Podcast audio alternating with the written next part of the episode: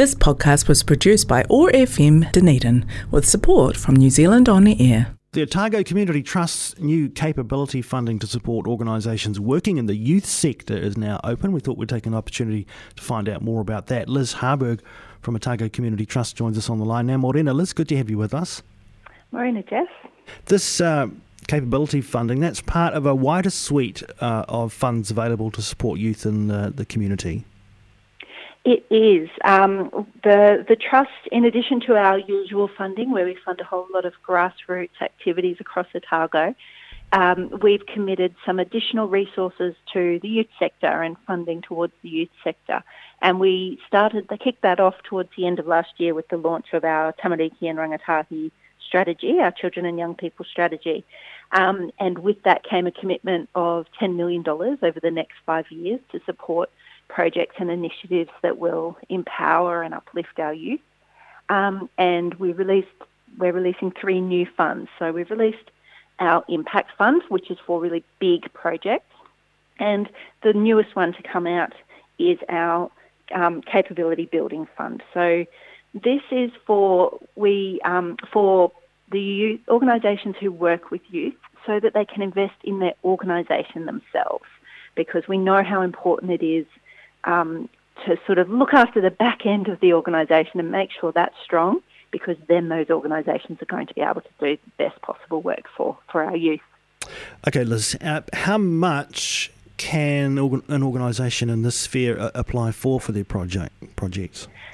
So we've got projects up to $10,000, and we are open to some bigger projects if there's big projects that are going to reach a number of different youth organisations or have a really big impact for capability development of the sector. We would absolutely consider that. But for most projects, up to $10,000.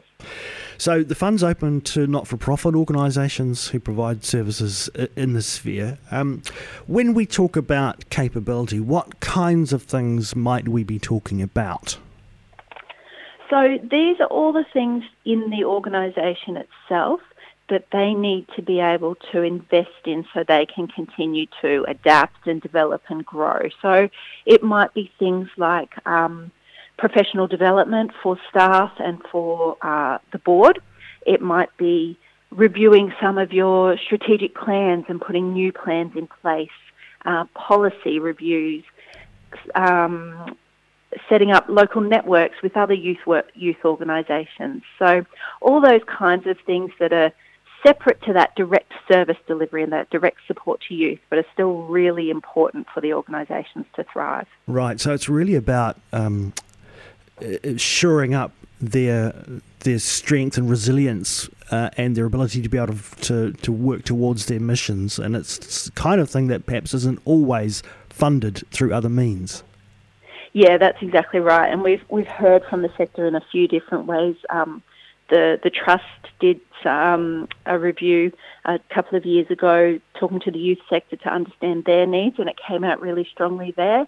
And Dunedin Community Builders have also done some great reports and reviews recently, and that investment in capability came out really strongly from the not-for-profit sector at those times. So we know that there's a real desire to look at the organisation itself and strengthen that, but you're right, it's not always a place that's easy to get support for, and it's not always the kind of place, particularly after the last few years we've had, where people have the time and energy to look at the organisation itself, because everyone's been so busy ensuring our youth are getting through these tough few years.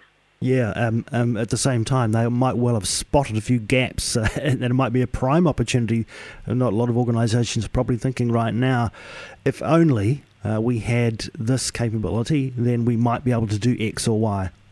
Exactly. I think a lot of people have seen new opportunities present themselves, but they might need that little bit of investment in the organisation to make that happen.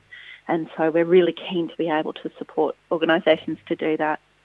Liz, do you expect that any organisation that is successful here will also be putting in some of its own money towards whatever project might be funded? We do want to see some kind of co-contribution, so we're hoping around 20% of the total project cost. But that won't necessarily have to be financial. That could be some funding that's come from other sources, or it could be support in kind, such as staff time or governance time or that kind of thing. In determining what funding is for, it's sometimes also easy to explain what it's not for. What would you say about that? What is this fund not intended to do? Yeah, so you're right, it is sometimes easier to look at it that way. The fund can't be used for building capability by employing more people or for irregular operations. We can't use it for capital expenditure, so for building new buildings or those kinds of things, subsidising shortfall in operational funding, and allowances or wages or personal expenses. So it's really about looking at the organisation itself. So there might be some organisations out there going, oh, this might be for us. If they have some questions around it, Liz, what should they do? Please give us a call. Even if you read through it and you think, oh, I'm not able to go for this, this says this and so I'm not able to, there might be other funds that we have available that do suit your organisation, or it might be that, yeah, actually you can come to us, but it might be specific things. So always give us a call. That's absolutely what we're here for. So you call myself, as a community engagement advisor, or Sue Stewart, our grants manager. All right. What are the key dates here, Liz, and what is the process for applying to the fund? So the fund opened on the 1st of July and it closes on the 30th of September, and people will know whether they're successful in late October. So we're trying for a quick turnaround as we can. And you can apply through our usual online grants portal, Flux. So most people will already be set up on that. But if you're not, again, give us a call and we can help you get set up. Liz, absolutely brilliant to talk with you. It's so exciting that the Otago Community Trust has made this significant funding available in this sector in particular. We look forward to hearing about some of the successful applicants to this fund a little bit later in the year. Thanks for joining us. Thanks so much, Jeff. This podcast was produced by ORFM Dunedin with support from New Zealand On Air.